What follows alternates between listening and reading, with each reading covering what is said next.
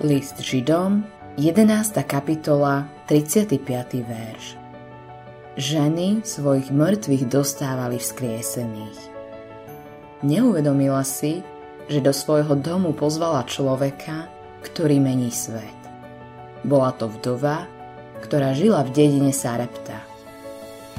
Jedného dňa sa jej opýtal Eliáš, veľký boží prorok, či môže zostať v jej dome – táto vdova mala syna, milovaného chlapčeka a veľmi málo peňazí.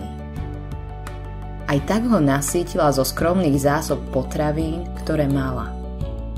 Ale Boh sa o ňu ďalej staral a vždy mala, čo potrebovala.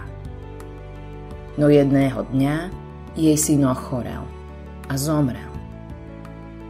V smútku za to vlastne obvinila Eliáša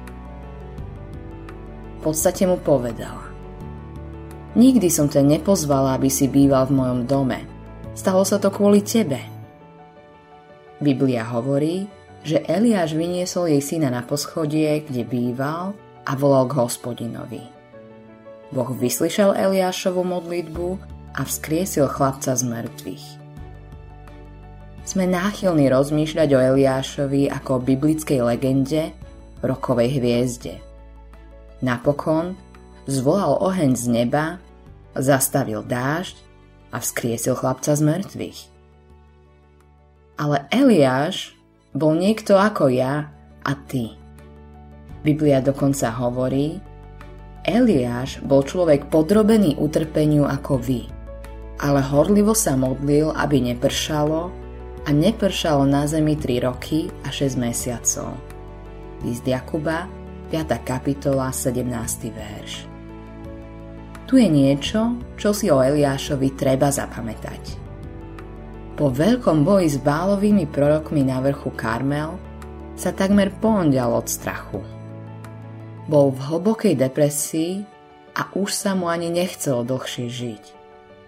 To nám pripomína, že dokonca aj tí, čo menia svet, sú niekedy v depresii. Všetci máme chvíle smútku. Môžeme bojovať aj s depresiou.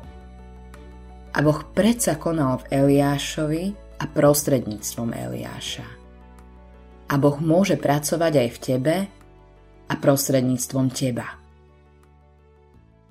Autorom tohto zamyslenia je Greg Laurie.